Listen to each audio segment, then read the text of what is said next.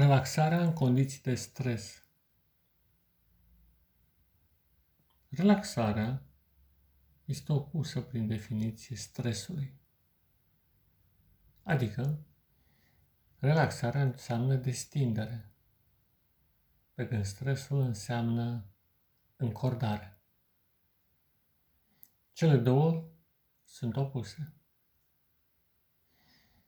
Relaxarea în condiții de stres reprezintă așadar o performanță de a crea o nișă de relaxare în mijlocul unui nor de stres, de încordare, exterioară sau interioară. Și atunci este foarte important să deprinzi arta sublimă a repausului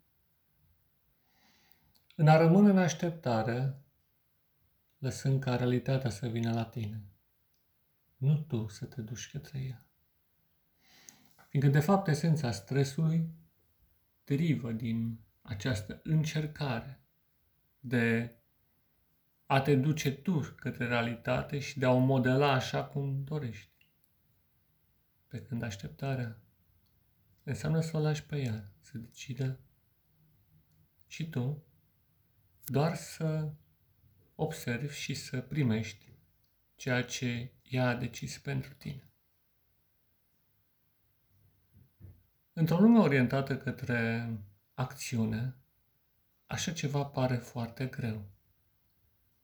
Și poate chiar nu este simplu să te deprinzi să gândești altfel. Dar în același timp este de o deosebită importanță să poți supraviețui cât mai mult pe acest pământ și să-ți împlinești destinul. Iar, în ultimul rând, stresul reprezintă un factor cauzator de boală, degenerare și anihilare. Și acum, îți imaginezi că te afli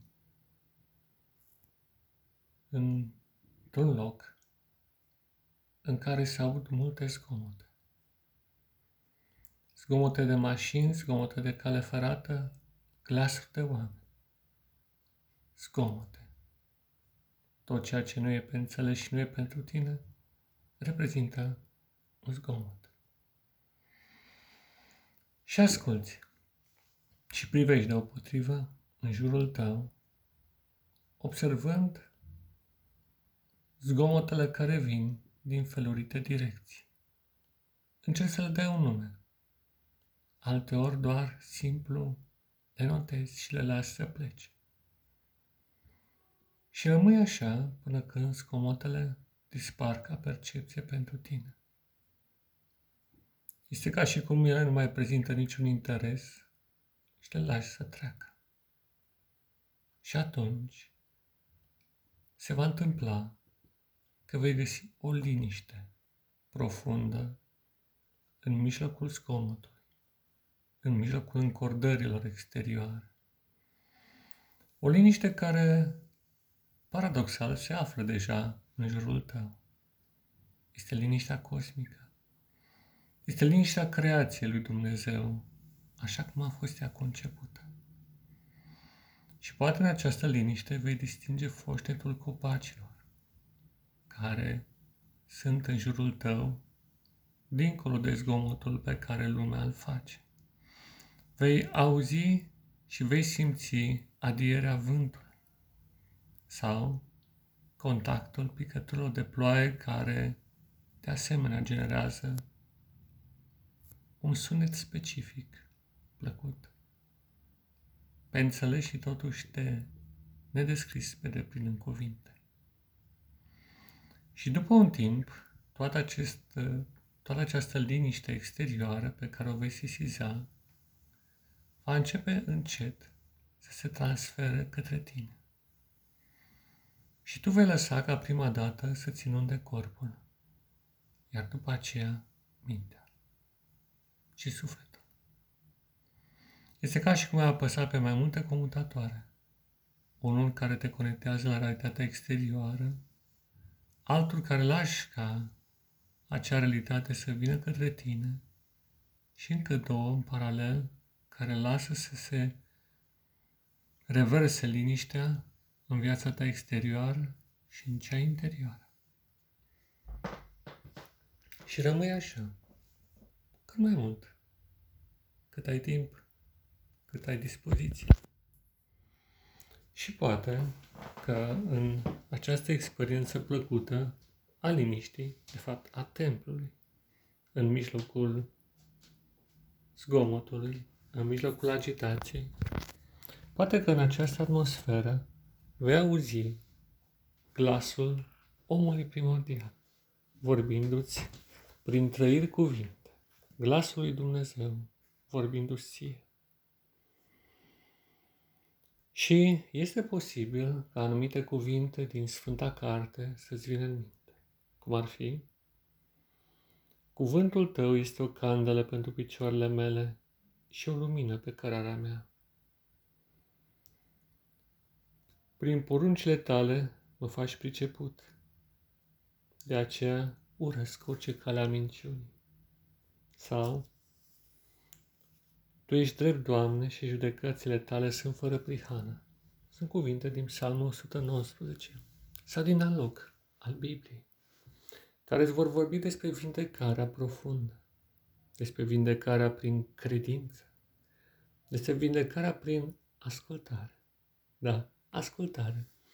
Și ascultarea începe prin auz și după aceea se transferă în domeniul fizic al corpului, prin comportament. Și rămâi așa în timp ce de sus simți cum vine un undelem ceresc de dincolo de zare, care te face să cânți de bucurie. Și poate că în mijlocul acestei gălăgii generale, sufletul tău se va exprima prin următoarele cuvinte. Te laud, Doamne, împărat al cerului și al pământului, pentru că Tu îi oferi răgazuri de liniște în mijlocul tulburărilor acestei lumi, în mijlocul nebuniei generale care domnește în această sfera păcatului și morții. Și fiindcă viața ta lucrează în mine și nemurirea o simt în corpul meu, cu putere, cum face să renască tot ceea ce este mort sau bolnav, cum îmi redă sănătatea în orice parte a corpului, cum mi-aduce iar tinerețea și, în ultimul rând, nemurirea. Te laud, Doamne, al cerului și al pământului, fiindcă Tu reverși peste mine un lemn ceresc, ce vine din templul Tău cel sfânt, din Sfânta Sfintelor, din cer. Un undelem spre viață și nu spre moarte. Un, un undelem care aduce lumină în sufletul meu. Un ulei sfânt care face ca într-adevăr candela mea să strălucească cu putere în mijlocul întunericului dens ce cuprinde pământul. Te laud, Doamne, al cerului și al pământului, fiindcă glasul Tău nu poate fi oprit de nimeni și zgomotelor cât de mare ar fi ale lumii, liniștea Ta le cuprinde pe toate.